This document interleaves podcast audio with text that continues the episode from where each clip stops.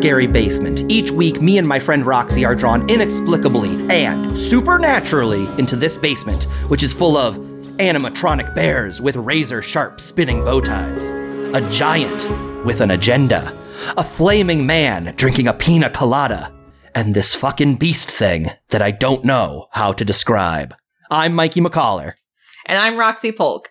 Roxy, let's start out, as we always do, with the scariest things that happened to us this week. What went down in your life, Roxy Polk, outside of the scary basement that spooked you to your bones? So it wasn't so much a spooky thing, just something that made me sad was I went to my favorite takeout place. It's like a Hawaiian place, but they serve like Japanese dishes. And I love their chicken katsu. Sure. Mac salad, really good. Normally, I don't do takeout because it's a way to save money, and also I would have to get out and drive across town because then it's like double the price if I had someone else deliver it.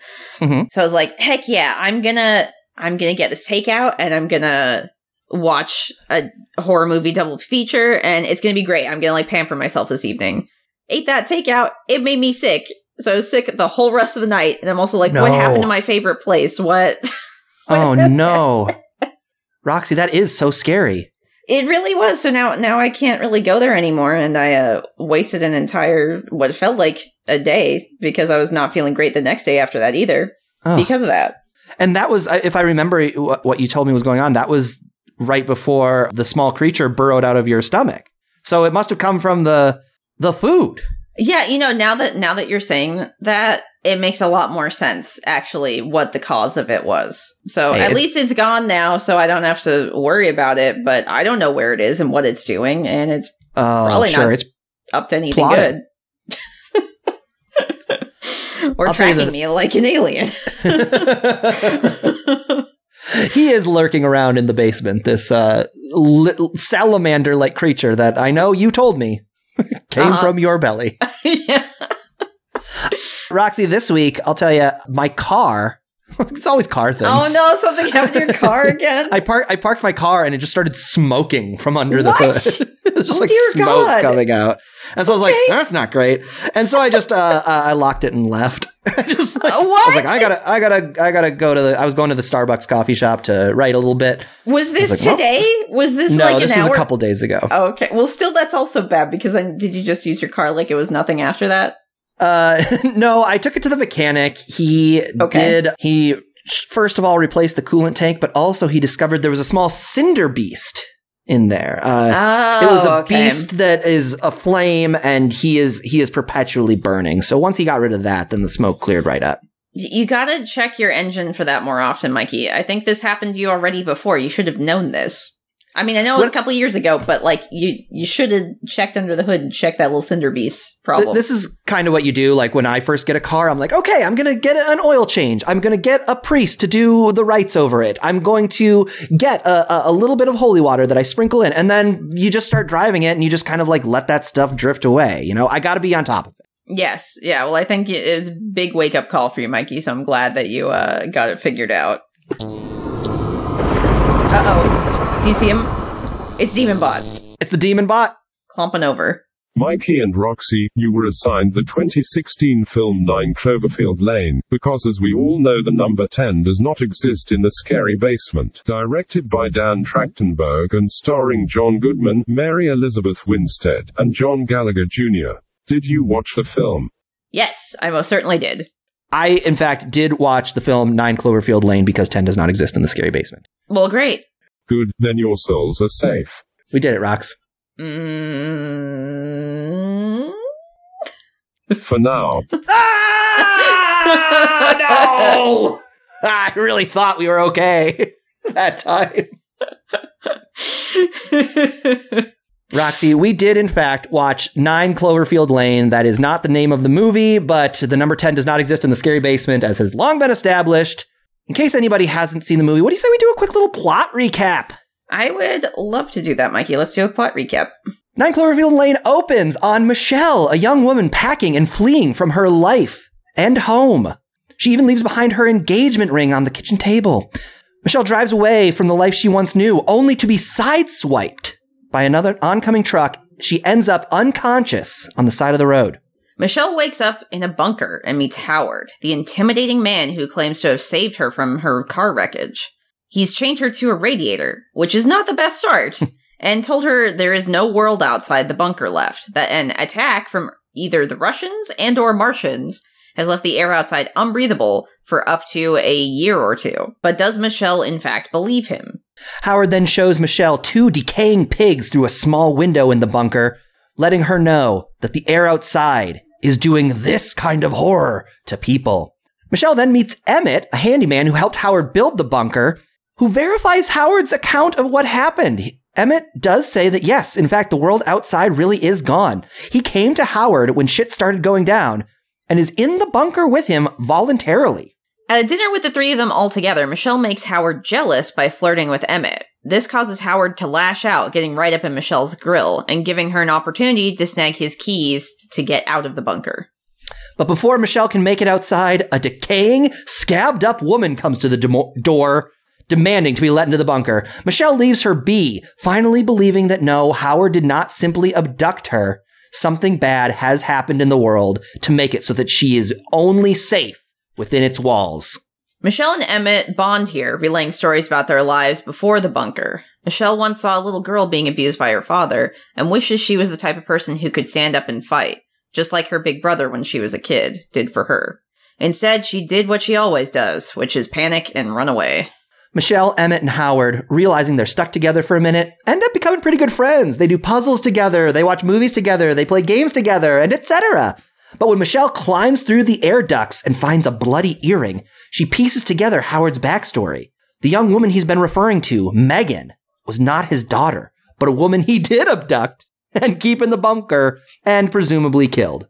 Michelle and Emmett begin formulating a plan to escape the bunker, knowing they can no longer trust Howard, slowly collecting resources to build an airtight suit to escape the bunker.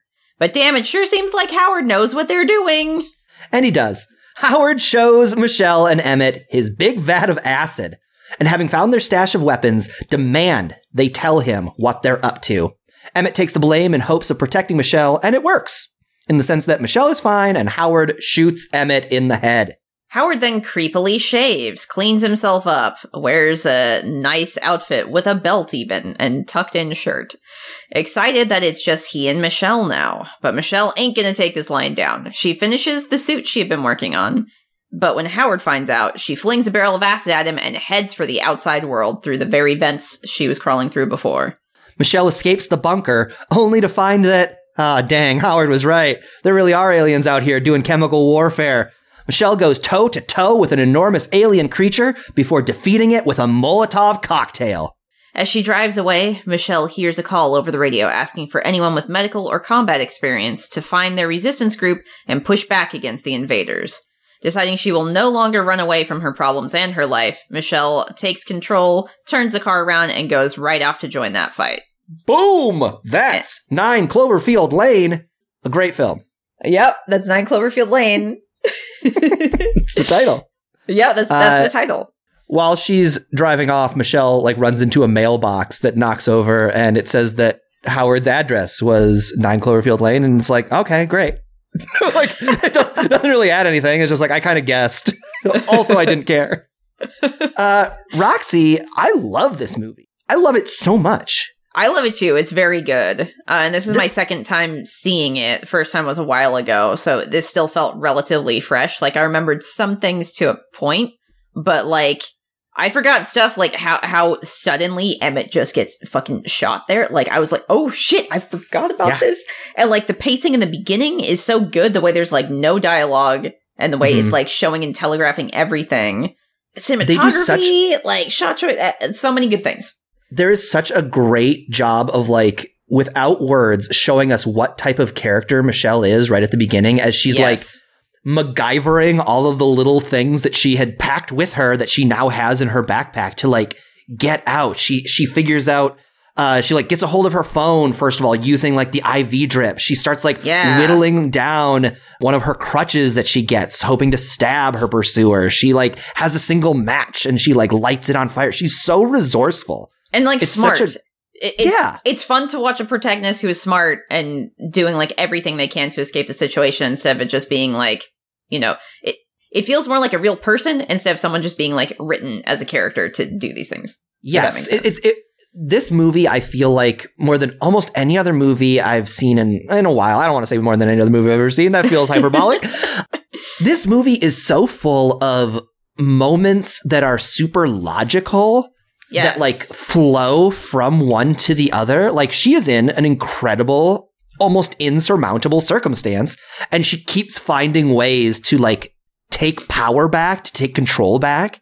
And it's just like it's truly delightful. It's something I remember hearing somebody say about The Sopranos, Mhm. where like Tony Soprano is a bad guy, but we like him a because he's like funny, but also because he's like really good at his job. Like it is Oh, yeah, fun yeah. to see Yeah, somebody before. be good at, at what they're doing. uh-huh. And I love Michelle so much for that exact reason. Well, I think also like talking about the relationships between the characters, Howard, John Goodman, every actor in this movie did really good, and like John Goodman straddles this line of how that character he does a great job.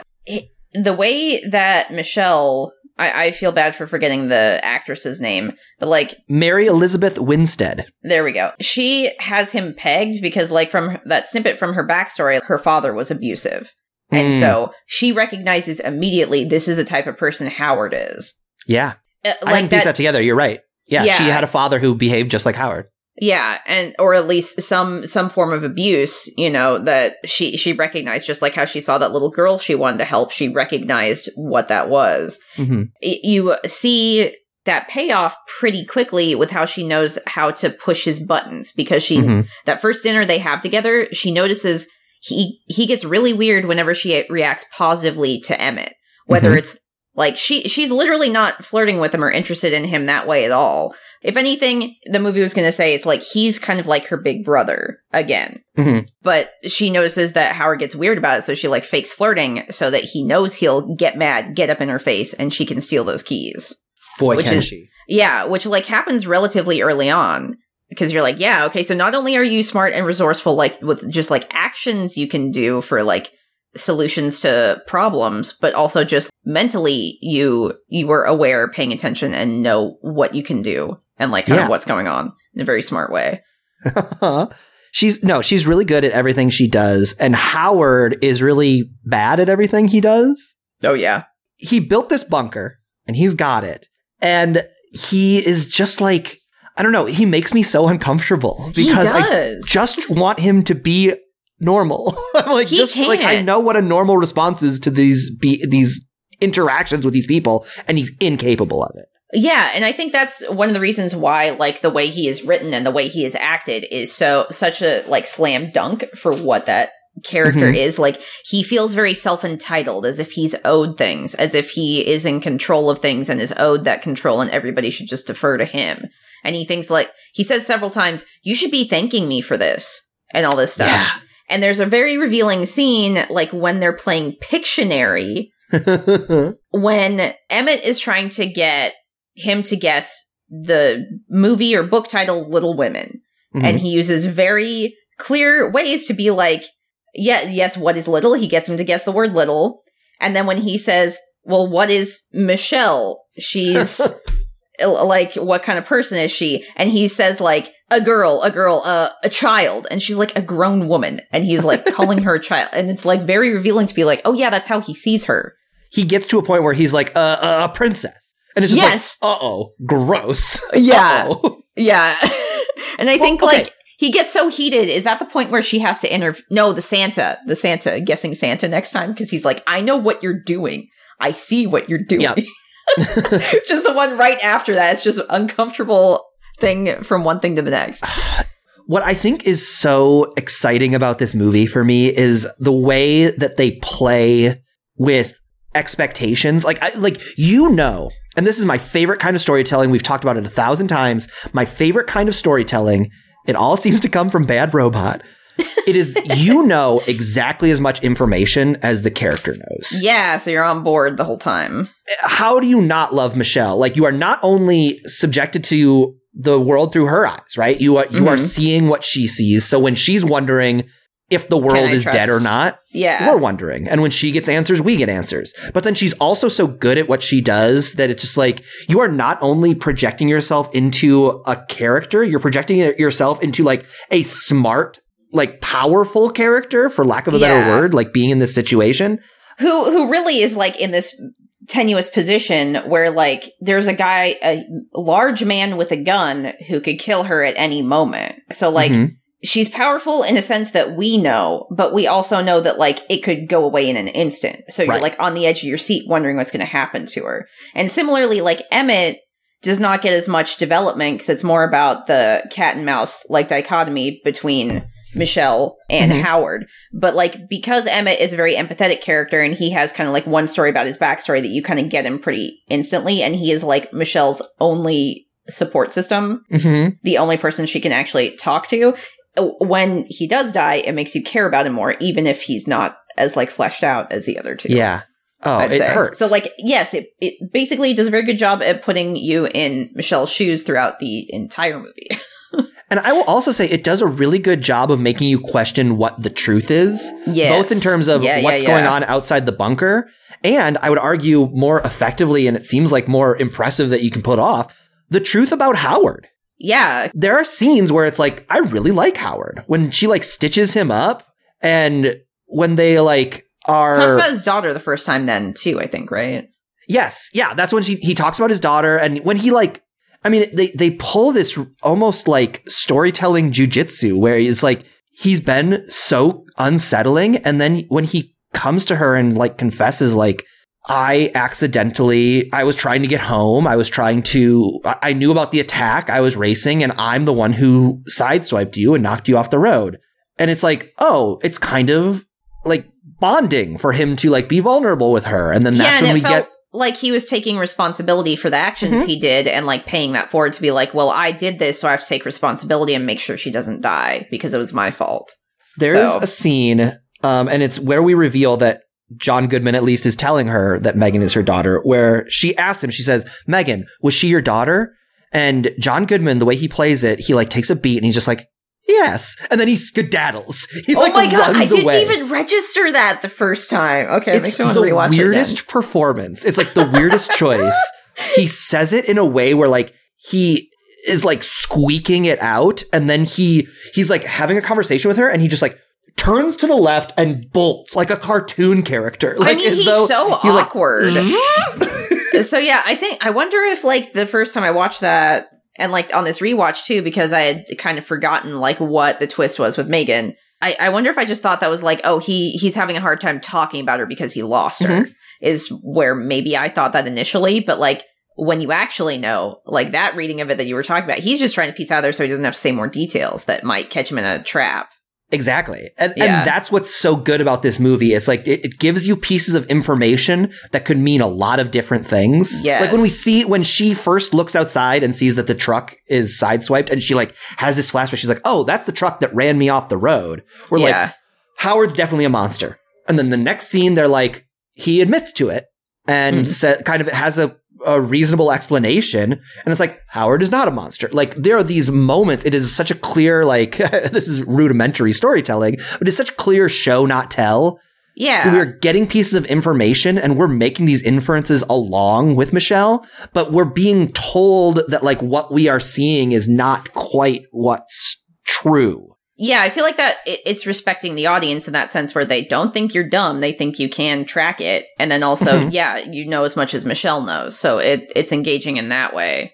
And I think another thing that they do to show like Michelle's perspective, a lot of times you will get close up focuses on hands or like things that people are doing. Mm. Particularly like with Howard's hands where he's doing something where you don't know what it is. Cause like when you think about like a child thinking about being hit or something, you know, you're going to be looking at the thing that is going to hit you. Yeah. So it kind of also puts you in that mindset to be like, oh yeah, she's used to doing this. She's l- used to looking for these things. Hmm. And it's just, yeah, I hadn't noticed that. yeah, it's a really interesting choice, like cinematography wise too, because it gives you these different shots and makes it feel even more claustrophobic, which they are in this claustrophobic bunker. So it reinforces that as well. Dude, Which that is my favorite smart. kind of it's my favorite kind of storytelling, not only just like riding along with the character, but also this kind of storytelling where you just strip it all down. Like there's no, you can't have a character pop in and deliver a pizza and be like, well, what's going on with your weird uh, friend Howard? Like it's all coming from these three characters and that's all we can do. That's all we got. Deal with it. It's so much fun. And that's like the setup of the movie too. Like it, uh, it, it- they knew the type of movie they were making. They knew the limited location they were working with, and they like used that to its fullest potential, Mhm. which I think is very impressive. Especially because then once she gets out of the bunker and you see, oh, there's some sort of weird organic alien ship. That's not that's not a human ship. That's not a helicopter. That's a fucking alien thing that is dropping these weird like dog echidna creepy little hunting dog things. Let's Uh, let's so talk the about that world- ending a little bit. Okay, Yeah, yeah. oh, like, sorry, go the ahead. world. I, I guess I wasn't going to say too much more, but it's like once the world opens up and becomes bigger, and one of the things Howard says is like, "You don't know what's out there. It's not safe." It it does again very harken back to like getting out of an abusive relationship. That's what they tell you to keep you there. They think Mhm. that you need to rely on this person in order to survive, in order to not get hurt in a different way, because the real world is scary. And it's like, yes, it is, but it you have to deal with that. You can't just run Mhm. away from that. So she's immediately thrust into being like, oh yeah, the real world is way scarier than I thought because there's fucking alien ships and beasts, and now there's also toxic gas. Not all the time, but sometimes there's toxic gas. I am not a huge fan of the ending of this movie. really? Okay. Yeah. Tell me why. I am so enamored with this monster movie that is set up as like this human man is the monster and Yes. we don't understand him. And even thinking about this movie as a sequel to Cloverfield, like in the first movie, our Cloverfield monster is a literal monster. In our second movie, John Goodman is playing the Cloverfield monster. And I think Oh, that's yeah. such like an interesting choice and it's so like scary and exciting and I love it so much. And then the ending comes, and first of all, the abusive guy is kind of right. like that to me feels sticky. It's just like it's Well, it's more. big. I felt like it, int- it it furthered what was happening before because some of the things that Howard was saying were correct, but he was also lying about things. Mm, so that's it's like true. he said the sky is poison all the time, and then she learns it's not, takes off her mask, and is like, okay, that's okay. But then you do see the gas clouds, and it's like Mhm. he was just theorizing, throwing shit out of his ass. He didn't actually know. He was just throwing out random guesses. It's more like he threw stuff at a dartboard. And like just Mhm. like you you can't tell the entire movie is he telling the truth or not. That's why you're still when she goes outside you're like wait is he right about what thing what thing is he right about? That's Continues you're, you're even right. after he's It- dead. it is one more twist of like what is Howard? What is the truth of Howard? Yeah. um, which I was very interested in. The thing that makes me makes it tricky for me is that the ending of this movie has big hat on a hat energy, which is this writer's term where it's like you wear a hat, but how utterly bizarre would it be if a guy came in wearing a hat on top of his hat? We'd be like, what the fuck? And it's the the idea being that like one unusual thing in a movie is cool. It's like that's what the movie is about when you add a second truly unusual thing, it's just like it's confusing and muddled. So there is a movie, obviously, it's most of this movie, where a young woman is abducted by a uh, murderer and she is stuck in the bunker with him. And then there is also a movie where there are aliens. and the fact that like like it's bonkers like there's an entire genre of movies like kiss the girls and along came a spider where it's like this is just about young women being abducted. And that's a crazy fucking thing, but it does happen. And that's the, what the story is about. And then there's obviously a bunch of alien movies. For both of them to come at the same time, it's like, talk about bad luck from uh, old Michelle. she not only is going to get caught up in this alien situation, but the guy who catches her is an abductor. It's just like, that is like, it is two, un- it's two unusual things that I like you buy, of course, that one unusual thing happens for a movie to happen, but Mm-hmm. for an unusual thing uh, to also be another, like, to, two one in a million things to happen right in a row, for me, I'm just like, eh. I don't So I- mind it. I, I like it thematically. I will, I will say, because, like, I think I like a lot what you were talking about this idea that, like, the world is tough and she's going to have to fight for it. And that's like a, it's a really good way to show her character progression. yeah. But just in terms like, of watching that movie, like that ending is so much less scary to me and kind of stupid. And I'm just like, all right, let's so- get. It would have been cooler if John Goodman burst out of the wall and he's like, I don't care. And, I'm gonna, and then he got hit with the gas and he was chasing after. Like, that would be cool. I, I, I think it focuses more on Michelle's story in that way because it's like she fought this monster. There's still more real monsters in the world. Like just because Mhm. John Goodman is dead and she overcame that doesn't mean that like monsters go away. But now she's more equipped to be like, well, fuck you too. It felt like such a power escalation and like a triumphant moment where she Mhm. was like, this thing that I brought, like the alcohol that he said he left outside that I brought with me, which is like one of the first shots in the movie. There's like this very specific bottle Hmm. of alcohol and then like this lighter, which I can't remember if is, is engraved or whatever, but like these objects that she had before, she now has knows how to use these tools, improvises a fucking Molotov, throws it in this weird organic spaceship thing that she has no idea if it'll work or not, but is like, it's all I got, but I'm gonna fucking do it and I'm gonna be like Mhm. very confident about it. And it blows up and drops her and she's able to get herself out of that situation. And it's such an escalation from being like Howard to then this giant Mhm. monster. It felt like she had mastered herself by that point. You feel like you have a lot of confidence in her. So when she's given that choice at the end to go either help survivors or go to a safe place, you're like, I know what she's been through. I know she can do it and she's going to Mhm. fucking do it, isn't she? And then when she does, you're like, hell yeah, go do that. Even though you're, you kind, see like, you're kind of convincing me. okay. Well, I, I'm glad I can because I liked it. I like all this stuff. I like all this ideas. It was when I was actually watching it, and the fact that there's like a stealth section, and like I also think I like have that too. it. Like I like sci-fi Did stuff, so I was like, this is fun that this is the twist because they could have just been like, it's Russians or it's nothing, and then they chose like the most interesting thing to me, which is like, no, it's fucking weird aliens that you don't understand. you have to fight it so you don't die. Go for it. I as I was watching it, and there's like that scene where she first like climbs up on the truck and sees the bizarre ship. Yeah, I was like, that was enough of the ending to me. Like that was that does enough for me. That was like oh, I, okay. I so got the had shock. there. Okay. Yeah, if it had been like, oh, that's kind of like a Twilight Zone ending. It's like, oh, there really is a thing. That would be like, okay, that's kind of weird and cool. I I wouldn't have really loved that But you either. don't see her make that like character choice, I think, or like the No, I know, character I know. escalation and choice, which felt important. There's probably no way to do it satisfactorily. I just yeah, I was just like bored. I was like, all right, now there's CGI monsters. There's no humanity to them. Maybe if the monsters were like kind of cute, but also like clearly had were uh, child abductors, I'd be like, okay, now I'm interested in this. So when you But see the like- monsters a little more clearly, they're not like the monsters from Cloverfield. So I Mhm. I think saying that because there are like monsters in Cloverfield. There's smaller ones that could have been that, you know, but Hmm. you don't see those, so you see something different. And I'm not sure. I'm assuming none of it was practical effects, but maybe some of it was. Like I remember when we did Attack the Block, I looked up like the CGI and how they did that. So they actually had like people in suits that were like hopping around like gorillas, kind of Oh yeah. and then they would CG over that.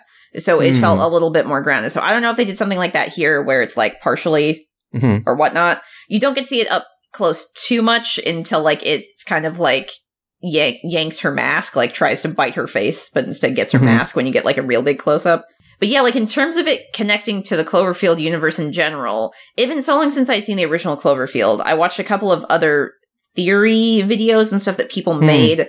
I can't specifically point to which creators, so apologies for that.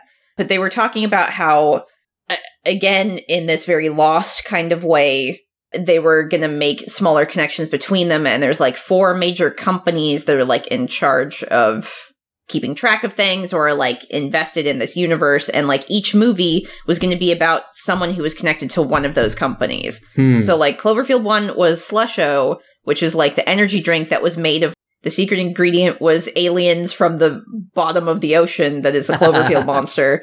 that rules. So the main character from that works at Slusho, and then the this movie Nine Cloverfield Lane. uh, John Goodman's character does like telemetry for satellites for oh fuck what w- one of I- those companies. One of like I think four. I, I think I wrote it down because I noticed it. They like it's a very weird shot. Uh, bold Futura.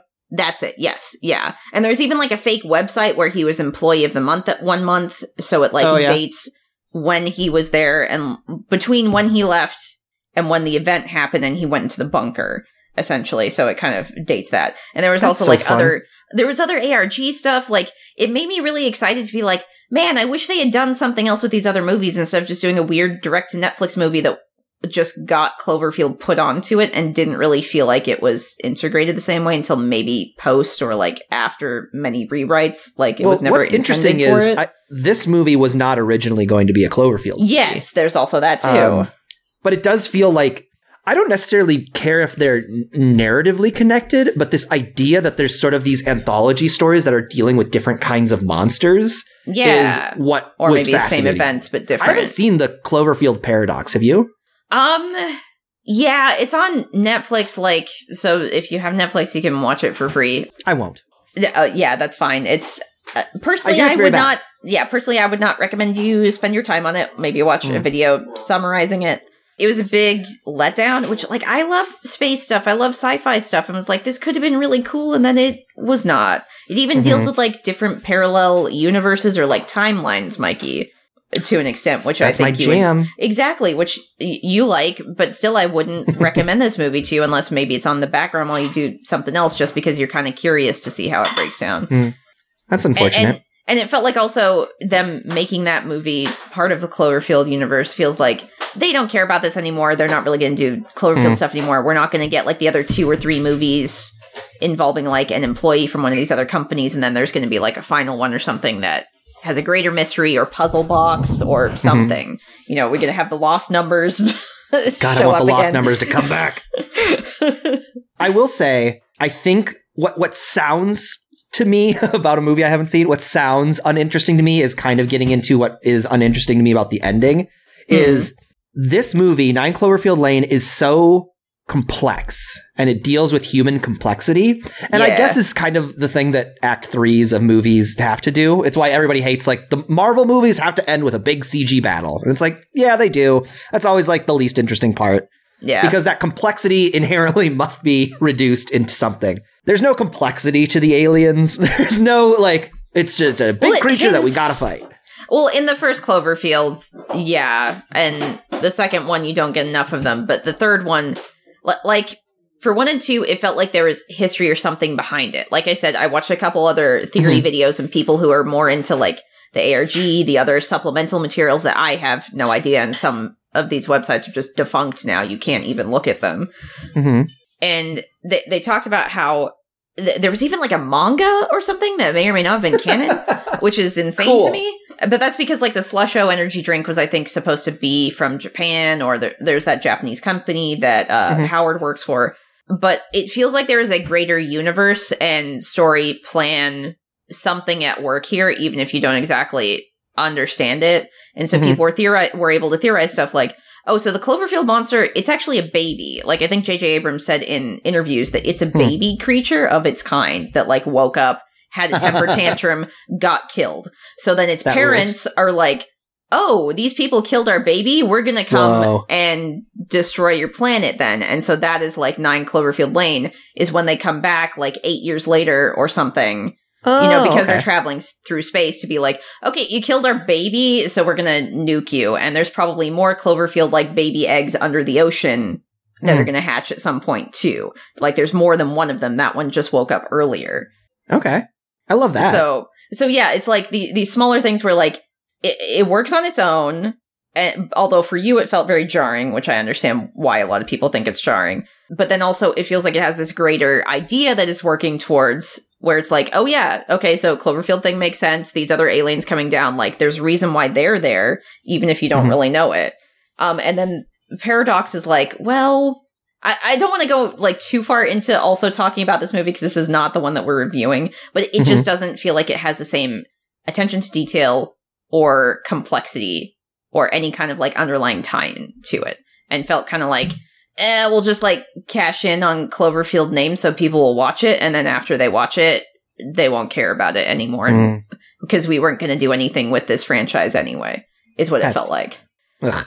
Thumbs down. Wh- which is again to say i went on for too long talking about that which is again to say this movie is just like it, it's very effective on multiple levels um Yeah, I this think movie it rules. was Oh, I love it so much.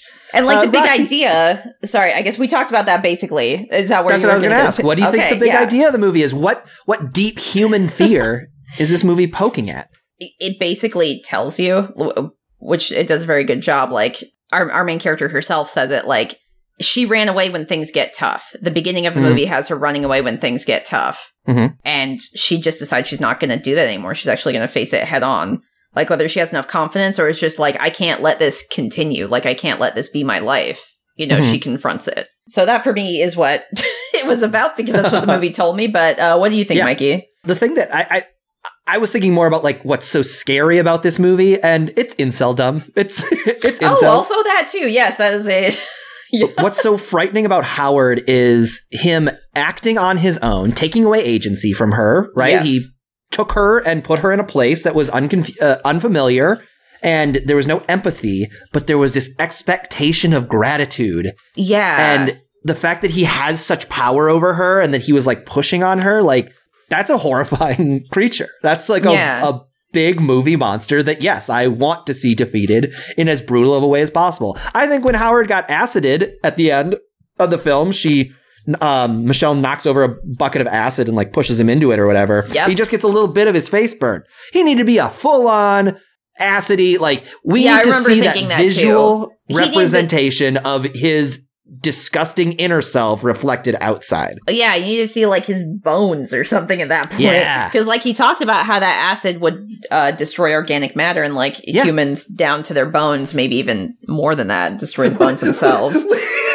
Which is such a funny scene when you're like, because we're still kind of in the like, what happened to? M- oh no, wait, we knew what happened to Megan, right? Like we, this is we'd already found the earring. Yeah, Um, and because I guess we didn't really talk about that too much, is the reason why we know for sure that she is not his daughter is because Emmett knew this girl, and this girl went to high school with Mhm. his younger sister, and she disappeared two years ago.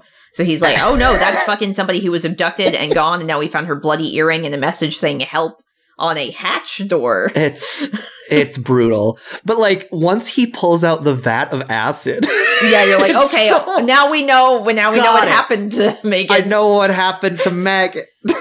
Unbelievable. He just pulls out it. He's just like, hey, can you help me with this acid?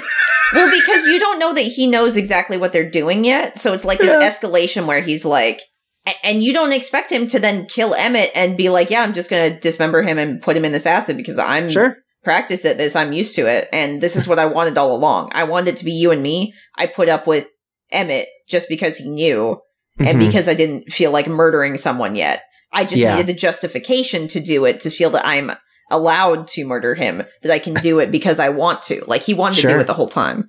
Yeah.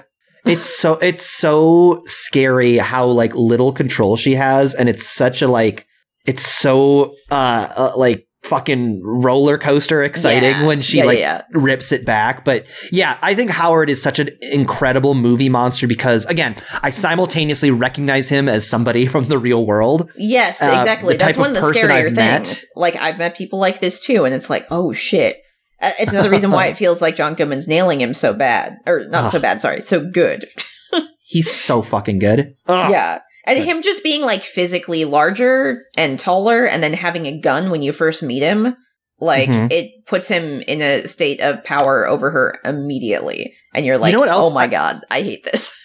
I hadn't thought of it until just now, but like the way he walks is Yes. so weird and stilted. And the way he stands, he like kind of like protrudes his belly forward and like leans back. It kind of reminds me of do you remember in Men in Black, the first Men in Black, the Uh-huh. villain who like The is alien. a bug that has stolen a man's skin suit? yes. Like, He's John like, this is how humans stand, right? Exactly. His posture is like he is a monster stuffed in the body of a man. like he's yeah. the way his posture affects the way he's it's it's a great performance it's so every character and it's fine michelle and uh howard are like two incredible performances. And can i tell you a weird bugaboo i have about this movie? Sure, as long as we talk about the dance that uh, John Goodman does and how that came about. oh wait which dance? So the minute you learn that he is a murderer who has captured this girl, murdered her, and she's disappeared, can no longer be trusted. You know, like you get that brief time when they're like living like they're friends, like Uh-huh. you know, like yeah, we'll get through this. Okay, I thought you were bad. It was like my bad, but I, it made sense to think that way. But now I've changed my opinion.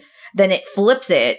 And you're like, oh shit, no, we know what kind of monster he is. And then he comes in immediately after that to like interrupt their conversation where they're just like, okay, we have to make sure he didn't hear what we were saying. They're very awkward and like scared and tense. He just comes in, turns on the jukebox, does a little dance. Oh, And, like, yes, yes, yes. He's leaning over the jukebox. The angle the camera has is like on his ass, like on his back. So you see, you see our two main characters who are like terrified of what they've learned. And then he's just in the middle with his ass, shaking his ass, like dancing to be like, yeah, I thought I would put on this music. Isn't it great? I'm going to get dinner started. And you're like, ah. that rules. You're, you're right. I did forget about that moment, and it, it is a delight. Okay, sorry. I just Um, want to make sure we talked about that because it was no. amazing. So, I'm okay. glad we did. Holy shit. Uh, the weird bugaboo I have about this movie, and I think it's only because I have just recently started wearing contacts, but now I'm Oh. hyper aware of close ups in movies when I can see these people's contacts in. Oh, so, like the very first scene when Michelle wakes up in the bunker, it's so close on her eyes, and she's like, her eyes are the most incredible actor eyes in the world. She has the best eyes anyone's ever had. yeah, they're they're, on very so large and tight. expressive. and I can see her contact lenses, and I'm just like, Uh-huh. Did you sleep in those? Uh oh. That's going to be Oh, no. itchy for the rest of the day. Well, that's, That's no good. Uh, Roxy, do you have a question for me? I do. So, um, this movie, our main character does a lot of improvised constructing of things she needs to survive. So I was wondering if you were leaving town and taking stuff with you, just like naturally, what, uh, would any of the items that you would have, like, naturally taken with you help you fight the Cloverfield aliens? This is such a great question because it gives me an opportunity to, like, to keep it pure, to think about, like, what I would take with me. And it's like, uh-huh. yeah, I would grab my backpack. I would gr- throw my laptop in there. Mhm. I would throw my Nintendo Switch and probably my charger. uh-huh. Uh, I would. I, I got a little photo album that my grandma made when I was a baby. That had a lot of pictures of me and my grandparents that I would grab. Um, I'm just kind of glancing around my room because again, I would only be able to take the things that I have right here with me. yeah. Um, and then I would grab. Um, I got a little toolkit. I got a little that I would probably bring with me if I was just needing, you know, backpack space. Backpack space is at a premium. So this is like a small little compact toolbox I have that I would probably toss. Okay, in. but it's like you don't know about the alien invasion. Basically, the way Michelle was like, "I'm leaving this relationship. I'm packing up my Well, life and leaving." So you would That- take like that's what I mean. I things. would take Okay. that because Gotcha. it is the it is by far the thing I have owned the longest. Like I got it. Oh, And Not that I have any sentimental attachment to it, but like it's just like this little gray tool chest with like uh, a bunch of screwdrivers and and uh, Allen wrenches and stuff. okay. And because you uh, usually when I move somewhere, I throw away a lot of my stuff. And yeah, this is something I've known about you. Actually, that's a good point. Like since college, you've been this way. Mhm. I remember when you like moved to LA and got we were getting rid of everything. I was like, Yeah. even your Firefly box set, you don't want to like take that, and you were like, "Fuck no, I don't want that." I was like, "Okay." Yeah, uh, my mom growing up, it's, it was one of those things where like you look back on it and it was like, oh, my mom was a hoarder. We had uh, our basement was just full of Mm. boxes and boxes of stuff, and it always I was just like, oh yeah, that's just what you do. And then like realizing, oh, I don't need any of this stuff and I can throw it away. Great. But the the the reason I think I would take the toolbox is because that's something that like is just small enough that I've not ever thrown it away hmm just because it's like I need tools pretty infrequently, but I would probably grab that. And so I think that would save me. I think that is the one thing. Like I could use my Nintendo Switch charger to like grab the the base, like the, Uh-huh. the cord, and then like whip it around and like hit it with the like because it's a block, right? It's a block. Yeah, but it would plug-in. come at- detached from the cord before you could ever get it hidden if you're fl- flinging it around like a. yeah, that's a flail. good point. But I think yeah, maybe you get one good hit in there if it didn't. Yeah. I- I- okay, so I got one hit, Uh-huh. and then I got a tool a toolbox that has that does have like a box cutter. It's got like a little like kind of box Okay. cutter. Um, so I could slice at him. I mean, like just having a like met- hard metal object that you can wield as a weapon, like a wrench, Mm-hmm. even you know, like that's going to be helpful. And like if you need a wrench, then you you got a wrench. to repair the truck to drive away. exactly. Yeah, I think I, I think I would have like if it were like a, a video game, I would have like three uses, like three like uh, in- like safety items. Like in Resident Evil, you would have like a knife equipped, and if a zombie bites you, you stab it in the head with a knife. Like I would have three times that I would not be instantly killed the first time a monster saw me. And there you go. How go. about you? What would you what would you pack up, and what would it help you do against the Cloverfield monsters? I think sadly I would definitely not do as good as you because I would be like, yeah, bringing my electronics. I'd be bringing like game stuff. I so Mikey is very minimalist, but I I am like a collector. I I guess so. Yeah, I I'm not afraid to downsize and like get rid of stuff. I'm more of like trying to pare down to be a collection that I actually like this stuff instead Mm. of just like hoarding things from. I don't just buy a Resident Evil Leon figure because I want to own all of them. It's like if I like this, yes. If Mm. I and if I like this and can afford it, yes. If I don't like it or can't afford it, then no, I'm not gonna like go out of my way to acquire a thing just to acquire a thing. That's how I am with Funko Pop. If I if I was an acquire things just to acquire things, I would have so many Marvel and Resident Evil Funko Pops, and I'm proud to say I don't have a single one. Good job. Congrats to you. And like Funko Pops are, Pops are normally horrifying to look at anyway. The only good one Right. I will say is the Resident Evil Hunter one looks cool. Like the Hunter Okay. is bigger and actually looks like the Hunters. Everything else though, no thank you. Yeah, gross. But so I, I'd probably like take stuff like that, like oh, I like this plush doll or this again figure of Leon Kennedy, cool. if I'm if I'm leaving town, or like my PlayStation. So like the only thing, like you said similarly, would be like my electronics cords because of course I bring my laptop and my drawing tablet and all this stuff and my like recording equipment. I'm gonna stream because I don't know the world's ending, so I'm gonna take my fucking webcam.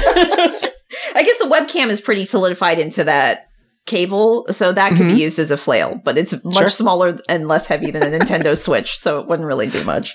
Yeah, Roxy, I love you. I don't think that a PlayStation 2 copy of Dot Hack Volume 3 is going to do a lot. It really won't unless I can like fling the disc really right and like get it in its eye, or if Mhm. I can get on the back of it and choke it with like a PlayStation 2 uh, coax cable or whatever. so Yeah, you've convinced me. I think I think you're going to be okay. Uh, I mean, if if I am ballsy enough and athletic enough to jump on the back of that spiky echidna creature, yeah, I could kill that thing. Mhm. Maybe. I believe it.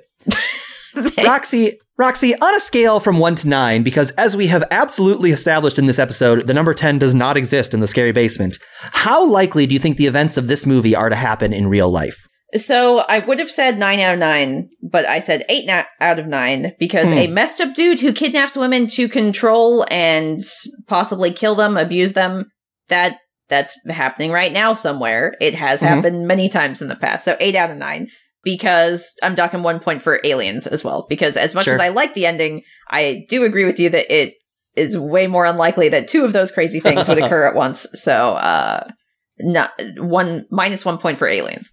What about you? I I have similar feelings. I actually had to do three different scores. Oh, okay. I said I said a, a 9 for abductors because like you said that happens. Mhm. I said a 4 for aliens. That might happen, you know, but it hasn't happened yet. Don't have any evidence yet. Exactly. the fact that they would happen together, I actually gave a two because I guess if it's a worldwide event, like if it's Mhm. happening to absolutely everybody, then the odds of getting both of them happening at the same time is similar to the odds of getting abducted in the first place. But nonetheless, I, I would argue uh, not super likely.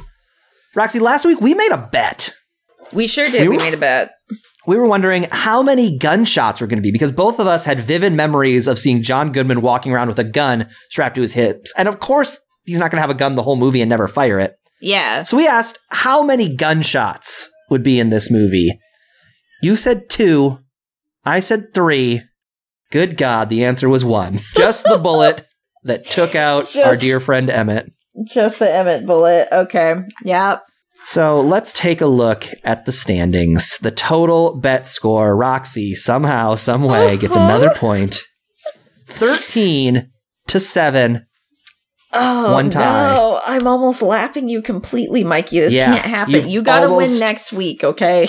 Because again, to be clear, we don't know what happens. Each Yeah. time we win a bet, we get a point, and at some point, the demon bot's going to come calling. What What if higher points means he's like, oh, I'm gonna take you instead? It could mean that. That's we don't know. We don't know. I don't The like being on the edge I- of my seat like this, caught in a claustrophobic basement with Demon Bot. I will say, in defense of the demon bot, he's a pretty straight shooter. He's not. He's not big on the like surprise twist. I said to collect bet points, but surprise, you were supposed to not collect bet points. We don't know that this isn't the one time he's been saving it, but generally he's been like, hey, watch this movie and I won't kill you. And he, he has honored his word. So I respect him for that. Okay. Well, I'm glad you do. I'm still waiting for the. Yeah, this time, but not this time. it has yet happen. to happen. Yet to happen. And oh my god, speak of the devil bot, here he comes. Congratulations, you have successfully reviewed the film 9 Cloverfield Lane. Your souls are safe for another week. For next week, you must review the 1997 film I Know What You Did Last Summer, directed by Jim Gillespie and starring Jennifer Love Hewitt, Sarah Michelle Gellar, and Freddie Prinze Jr. Ooh, okay. Okay, I Yeah. know what you did last summer. I know what you did last summer. Scary. Scary. Yeah. So have you? I mean, they're, they're all scary ones. I mean that's yeah, that's kind of every week, Mikey. Uh, I was just letting you have a flair this, for and this one is like not the theater, particularly. but yeah, This is not this is not like a movie like The Exorcist that your parents are gonna warn you about before you watch like they're just gonna be like, all right, it's a dub slasher. uh, that's funny to me.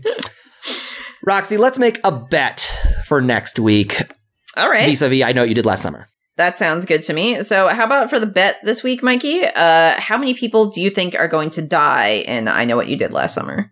That's a good one because this one I have no idea. Right? Okay, have you not seen this one before? I have never seen this movie. No. Ooh, okay, it's gonna be fun. Um, so could be high, could be low. I'm gonna say I'm gonna say six. I feel like I trend towards like a lower body count for these first entries in a series. yeah, think? I I think that that's a safe bet. I think I'm gonna go a little higher. Um, I have seen this before, full disclosure, but it has been a long time. So I'm going to say eight. The pact has been sealed. I mean, the bet is confirmed. Whoever is closest to the kill count for the film will be declared the winner. The winner will receive a year's supply of Gorton's fish sticks.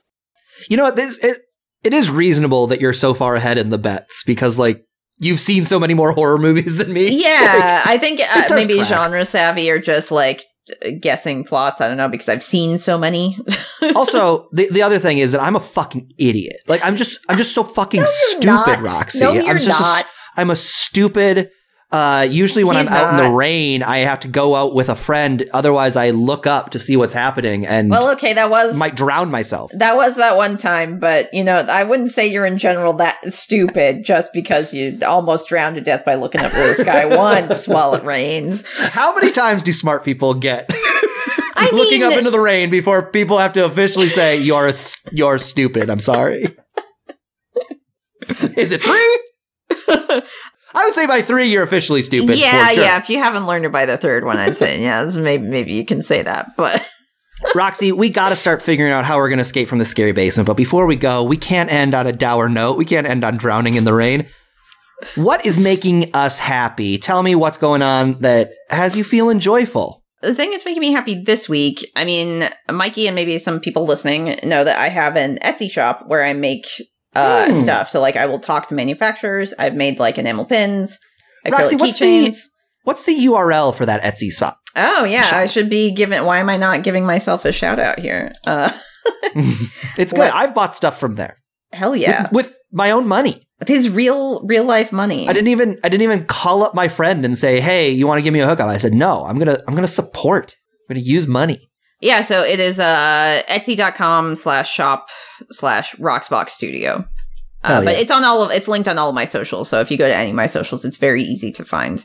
Tight. Um but so okay, I, sorry. I what was going on with your what's Oh going on yeah. I mean like all of the stuff I think I, I make all of the art by hand, but I, you know, will contact manufacturers to make any of the other stuff, uh, which is the second part of it. Mhm. And so I just got into finding that there's like a whole subset of people making stuff, which is like professional made like plush. So like if there's a character from a game that you like, Oh. you know, you can just talk to this manufacturer and give him some drawings and you can make some of these. Whoa. And like they're they're kind of like not, you know, if the the license holder got a hold of you, I'm sure they would have something to say about it. But it's usually like made in like small little runs, you know, of usually like usually 50 to like maybe 200 or something. It's mostly just like fans making stuff for other fans and just being able to cover the cost of making this thing and share it.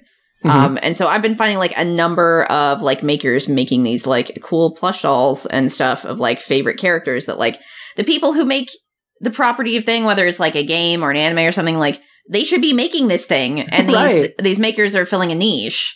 So why Mhm. not? And it's usually always got such care and attention to detail. They look great. Uh, I pre-ordered a couple, gotten some in the past from like Fire Emblem. Um, they're they're very good. Uh, so I'm just happy that those exist and that people are working really hard to make something they care about. I love this. What about you, Mikey? What are what are you into? Roxy, what's making me happy this week is uh, AGDQ. Are you familiar with this? This sounds extremely familiar. Video game related, correct? Yeah, it stands for Awesome Games Done Quick. Yes. It's okay. a- God, I feel so speed running event? getting that immediately. Yes. Uh, And it you happens. love speed running, Mikey. You love it. I love speedrunning. I love this event specifically because they bring together all the quickest players of all of the best games and you can see them play through a video game as fast as possible. And somebody at this most recent AGDQ played through Metal Gear Solid, a game that okay. I just played through again for the first time in a long time. That's right. You Um, did. Was the last time you played it when we were in college together, and you did like that marathon of all four of the four of the games That sounds were out at right. Yeah. when we were in college, I sat down to play all the Metal Gears and like every at me and my game- roommate's house. Like we were just all hanging out during like finals week or something. And like what my my other roommate, who is Francesca, who's a dear friend of both of ours, she's a lovely person. I think she graduated the year before, right? So I think it was like finals Uh-huh. week for you and me, Mikey. Right. She's like, we're gonna play fucking Metal Gear, and Mikey's Yeah. gonna get mad about it. I got so mad about it. And you know what? When I played Metal Gear again just a week ago, I got Uh-huh. mad about it again. The ending is angerfying. It is anger inducing. I didn't remember the tipping point being in Metal Gear 1 for you, though. It was Metal Gear 3 that I really remember. That, like, final chase scene in Snake Eater that you were just like, it was like th- 2 or 3 a.m. You're like, why the fuck do I keep dying here? It's so stupid. I'm on this, like, hovercraft or something. I can't remember what it was. Oh, man. But That so is what- what exactly what, it? happened to me at the end of Metal Gear Solid 1. There's also Okay. a car chase scene, and it really has not aged well. And oh, it's no. so hard. oh. And there's a, a clip on my Twitch channel of me having the most anger I've ever had online. Okay, I'm gonna have to look at your VOD and look at that clip. Yeah, you should. Uh, yeah, actually, hey, speaking of shout outs, what is your Twitch channel, Mikey? That's a great, great call, Roxy. Uh, it is twitch.tv slash Mikey McCaller. Hell yeah. And Uh, it's linked on all of your socials as well, too. So if they're like following you on Twitter, they can probably Right. It's the same. The spelling Go is the at it. same.